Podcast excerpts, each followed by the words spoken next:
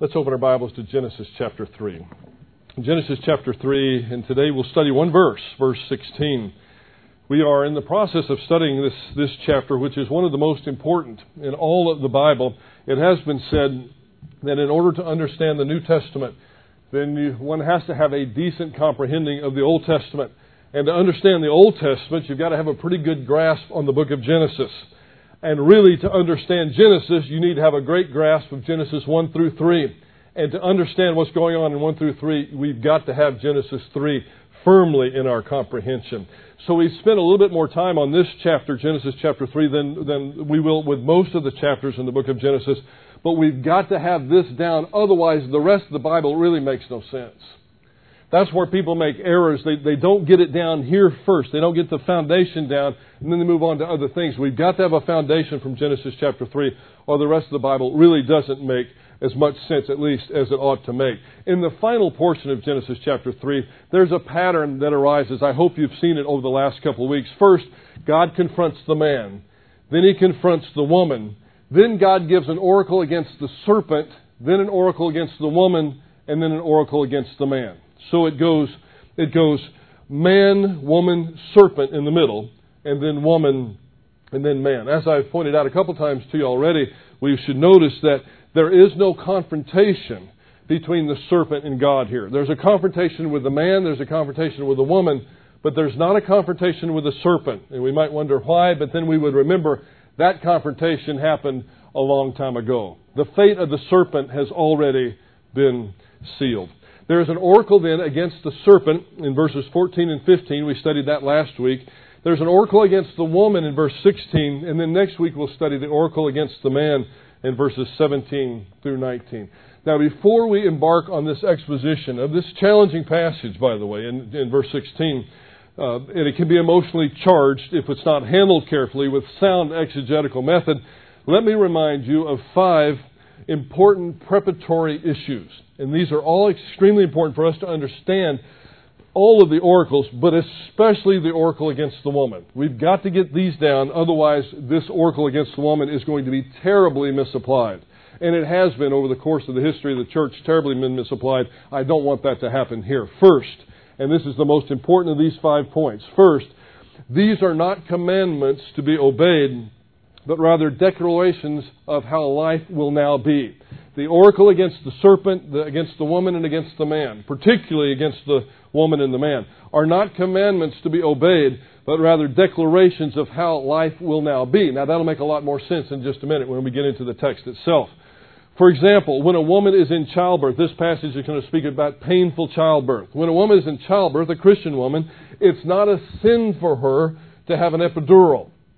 It's not a sin for her to have an acupuncturist poking her knee where that pain site is or whatever it may be. It's not a sin for her to do whatever she can to minimize the pain. So these are not commandments. It's not commanding you, ladies, to have painful childbirth.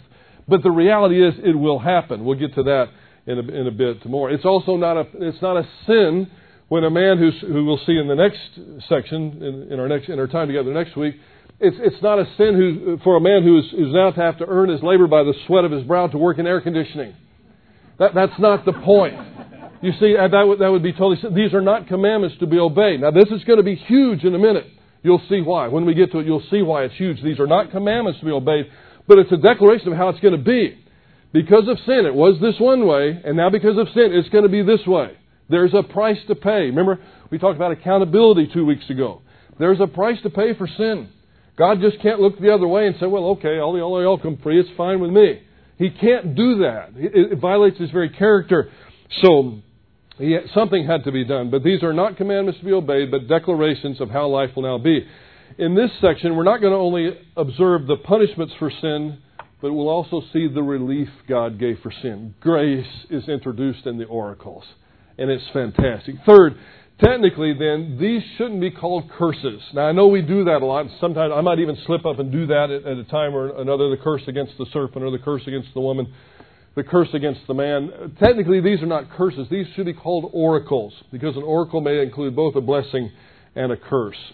Fourth, although the serpent was cursed by God in 314, the man and the woman were not.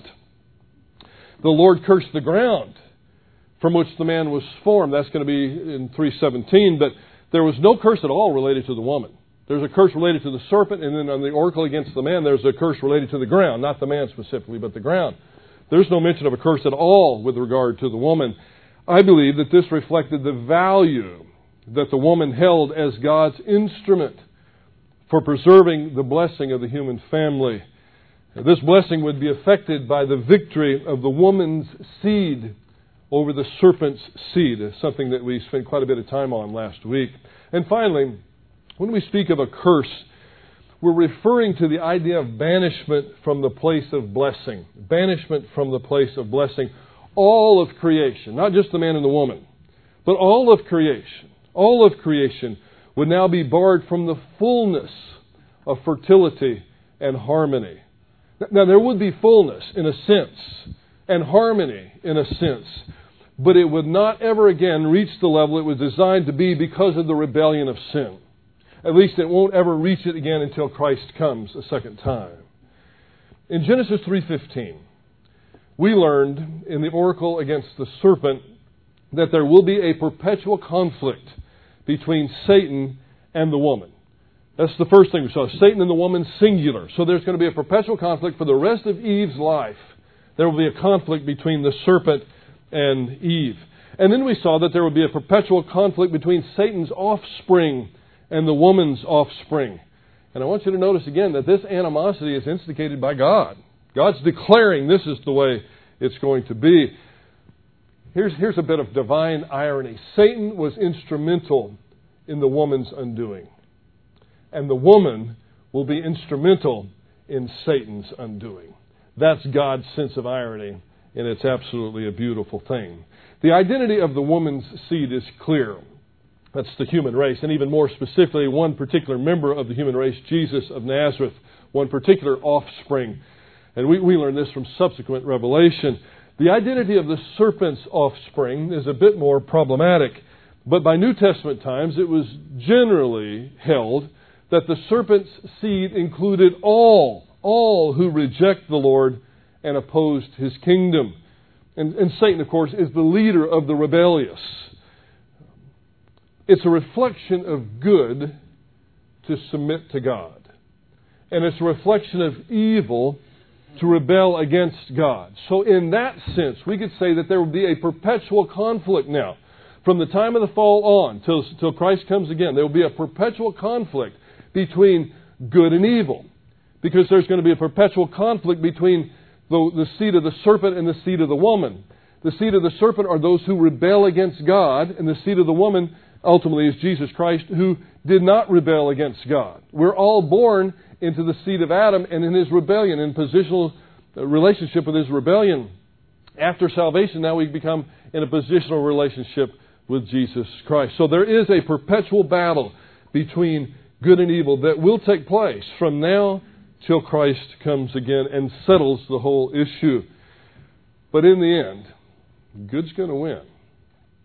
I know it can look a little dark sometimes. we read the internet, you look at the news, you, you get calls from overseas and different places, and you think, boy, is this ever going to get any better? Well, yeah, it is. One of these days. It will.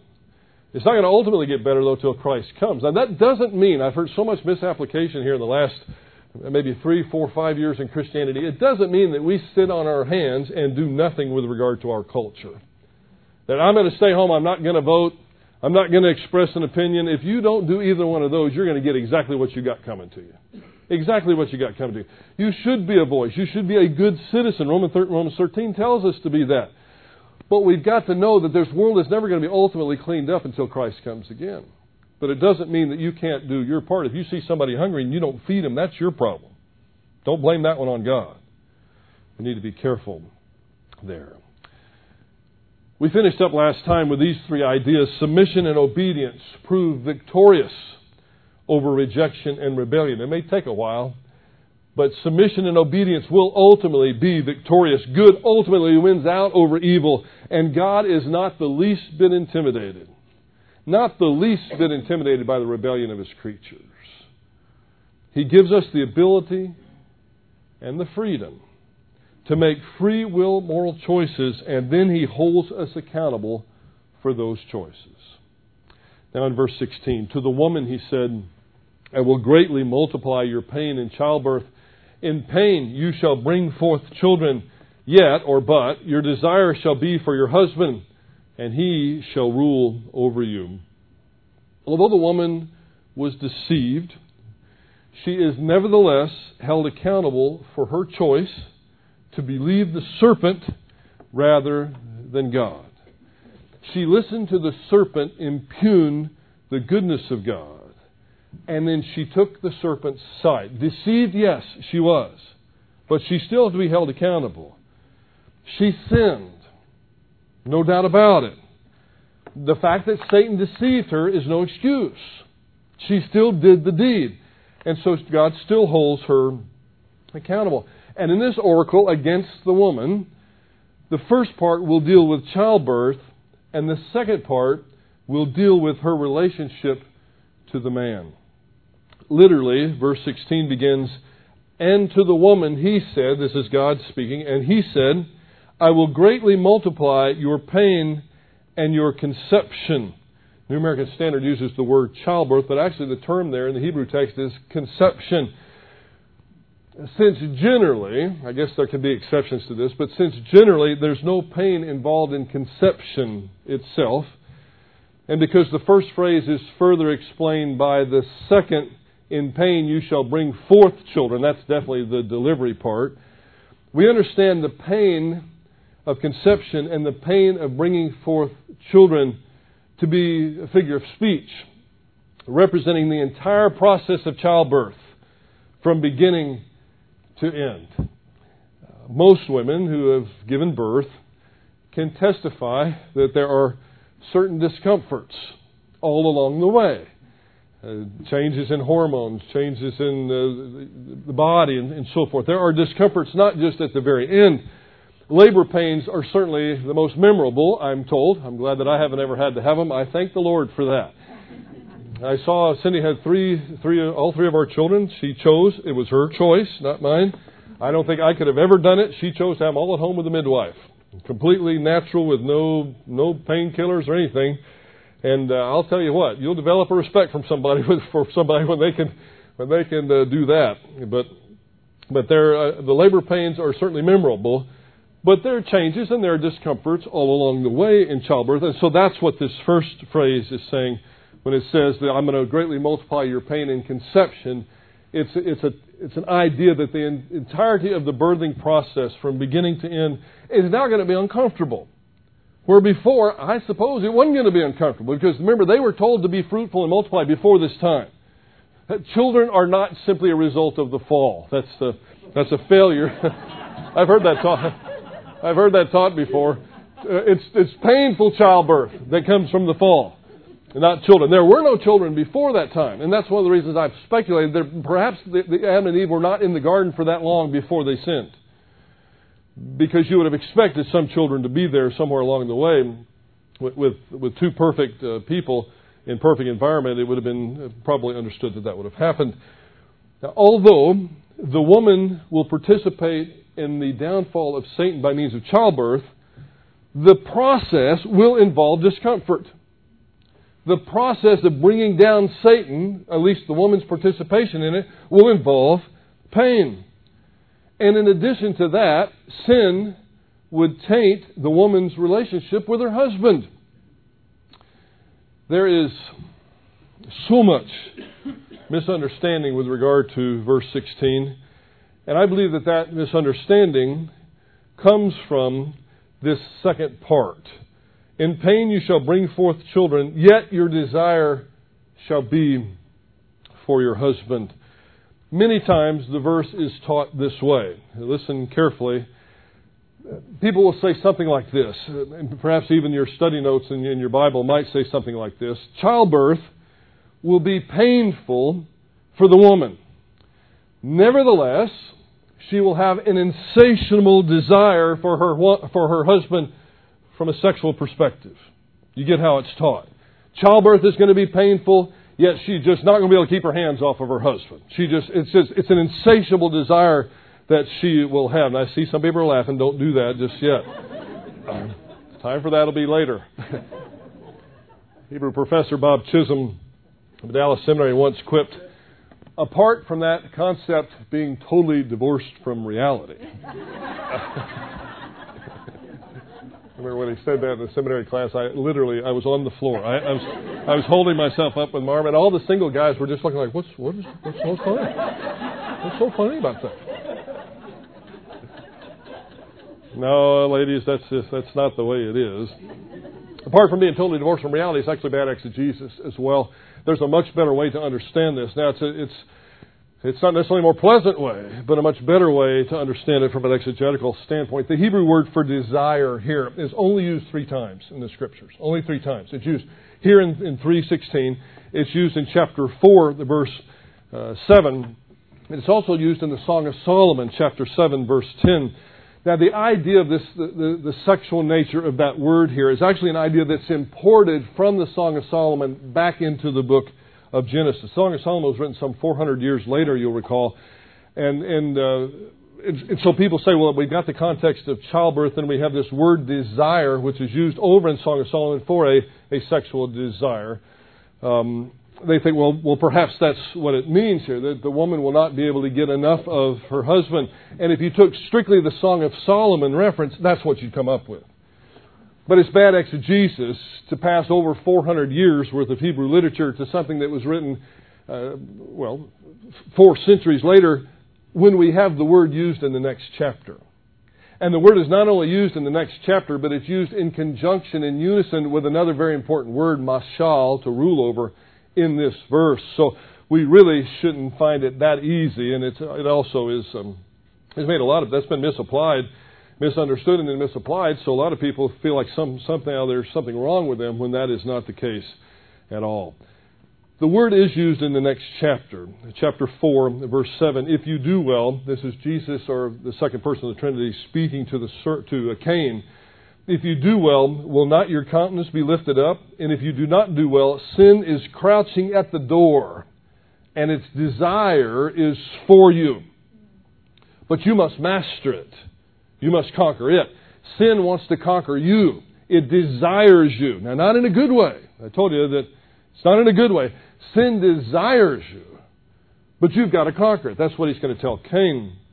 Now, in exegetical method, it's much, much better to take what happens in the very next chapter as an understanding of what's happening here than something that was written quite a bit later. So, what this is, God is warning Cain in the next chapter. He's warning Cain, don't do it. Sin wants you. Evil wants you.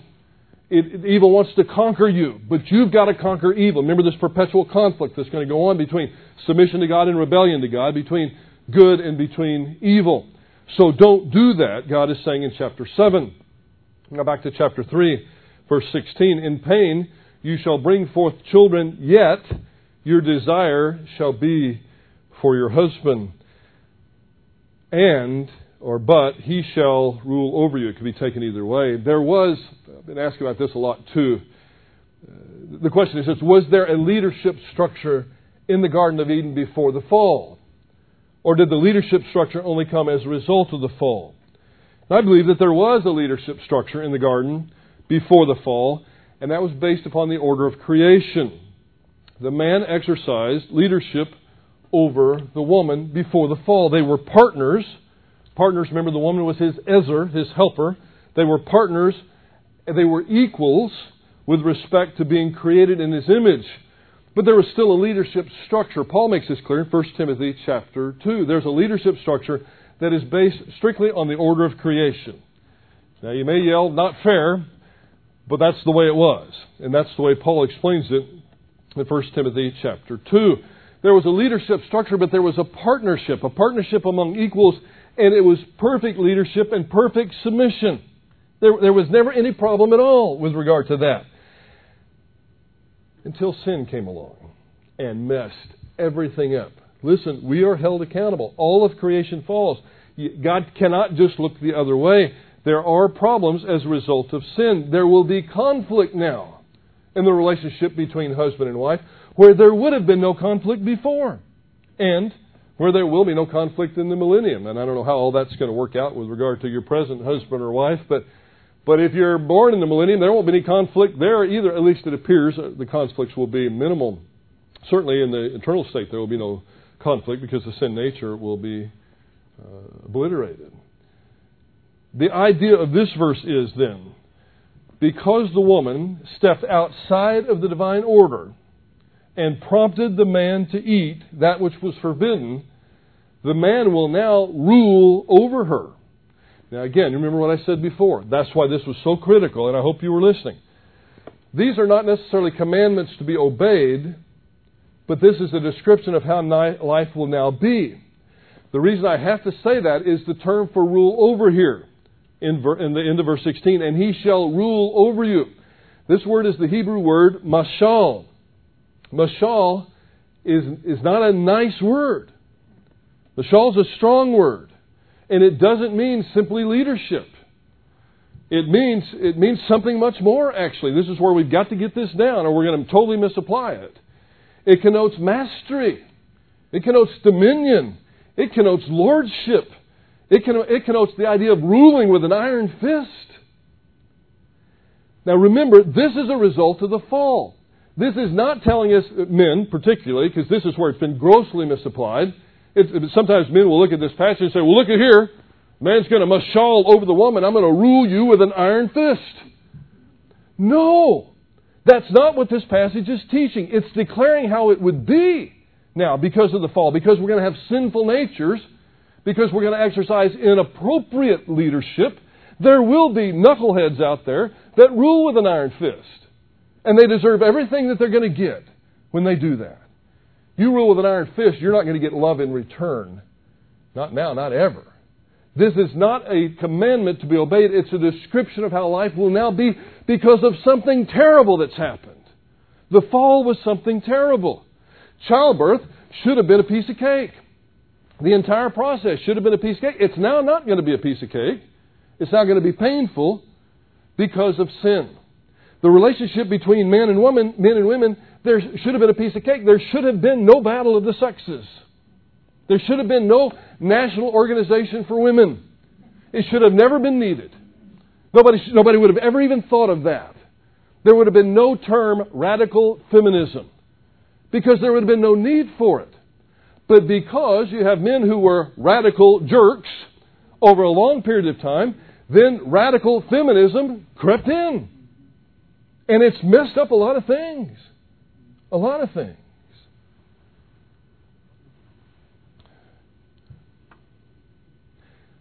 Because of sin, this is how it will now work out. In addition to painful childbirth, the woman will experience a constant struggle within herself to dominate the man in marriage. And the man will, will experience a constant struggle within himself not to lovingly lead, but to dominate the woman because of sin. Now, please hear me. I don't want anybody here misapplying this. This is not telling women that they should attempt to rule over their husbands, and it's not telling men that you should attempt to mashal over your wife to rule her with an iron fist. That's not the Christian way. We see that in the New Testament over and over again. There's, this is not how it was designed to be. This is how it will be as a result of sin. Now, that's the bad news. That's kind of depressing news, this, this perpetual conflict. And if you're not married yet, you might think, well, gosh, I'm never going to get married. I don't want any part of that. no, hear me out now.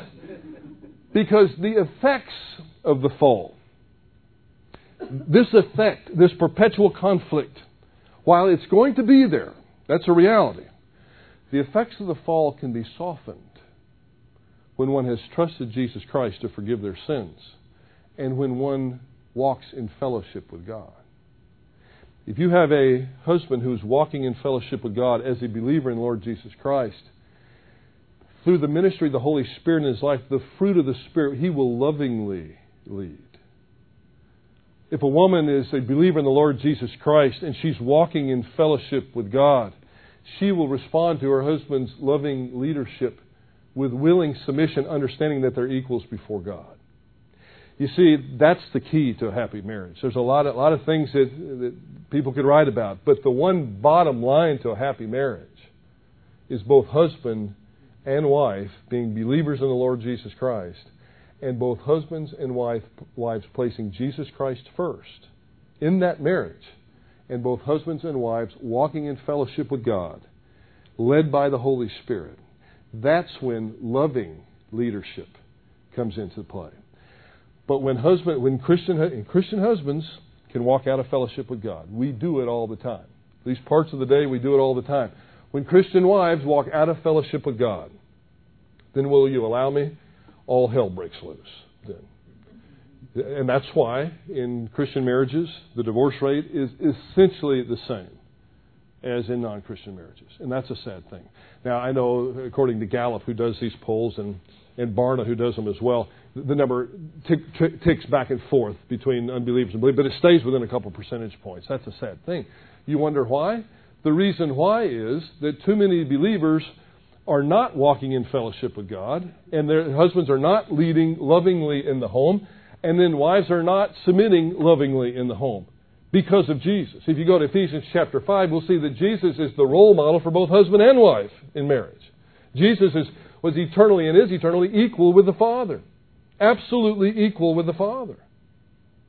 Yet Jesus willingly submitted himself to one with whom he was perfectly equal. He was perfectly eternal. He's perfectly omnipotent. He's perfectly omniscient. Yet he willingly submitted himself to the leadership of one with whom he was perfectly equal. And the Father exercised, of course, perfectly, lovingly, he, exercised leadership. This is a tough passage, and this passage has been so grossly misapplied that I wanted to spend the entire lesson today just on this, because I don't want you to grossly misapply this. Yes, there is a leadership structure in marriage. Sorry, women, that I know it's God's sense of humor. He put us in charge, and I, and I realize that. Uh, I do. I, I don't understand why He would have done that, but He did. He, he had Adam born first. But it doesn't have to be a bad thing. If we walk in fellowship with God, it can be a good thing. When I do counseling uh, with regard to marriages, that's one of the first things I talk about. I want to make sure both people are believers in the Lord Jesus Christ. If you are, then we have a common bond there. If we're both believers in the Lord, if they're both believers in the Lord Jesus Christ, then I find out. Then, then next I ask them. so if you come to me, this is what I'm going to ask you. I said, "Do you really want to save this marriage?" Is, is it something you're really working on, or are you just doing this so you can tell all your friends you talked to the pastor? Because I don't want to, you know, we, we can just say, okay, you talk to me and go on about it. But is, is this a marriage you really want to save? And if they both say yes, I say, well, then let's, let's work on saving it. And the way that you save a broken Christian marriage is for both husband and wife to turn their eyes away from the problems and back onto Jesus Christ. And then when, when the husband's eyes are on Jesus Christ and the woman's eyes are on Jesus Christ and they're both walking in fellowship, then the fact that she leaves the top off the toothpaste every morning doesn't seem quite so bad anymore. You would be shocked at some of the things that are the final straws in marriage. You'd be shocked. So a Christian woman should lovingly respect her husband, and a Christian husband should lovingly lead, not harsh dominance. Those who have used this passage to argue for male dominance in marriage, uh, or that male dominance has been prescribed. Now, dominance is different from leadership. Do- dominance is different. I, I, showed, I told you a minute ago what it meant mastery, dominion, lordship, ruling with an iron fist. Those who would say that that is prescribed are actually poor exegetes of Scripture. It is described, not prescribed. And the whole conflict between the sexes, the whole idea of the woman wanting to dominate the man and the man wanting to then dominate the woman, that whole idea is not a biblical concept. Leadership, yes. Loving leadership, yes. Dominance, no. For believers in Jesus Christ, a life of submission to the indwelling Holy Spirit results in a much more harmonious and loving relationship than that which is described in verse 16 as being the norm nowadays. Just because it's the norm doesn't mean it has to be that way with you. To the woman he said, I will greatly multiply your pain in childbirth. In pain you will bring forth children, yet your desire shall be for your husband, and he shall rule over you. The desire shall be for your husband, and he shall rule over you, is the second half of the verse. It doesn't have to do with the childbirth. I've got an idea. It might work if we tried it. Why don't we try placing our attention upon God, not just in marriage, but in all aspects of our life, and let's see how that works out. I think it's going to work out a whole lot better than what we might think. Heavenly Father, we thank you. We thank you for this passage that tells us of how life would be as a result of sin, but we also thank you that the effects of the fall can be softened by our relationship with you.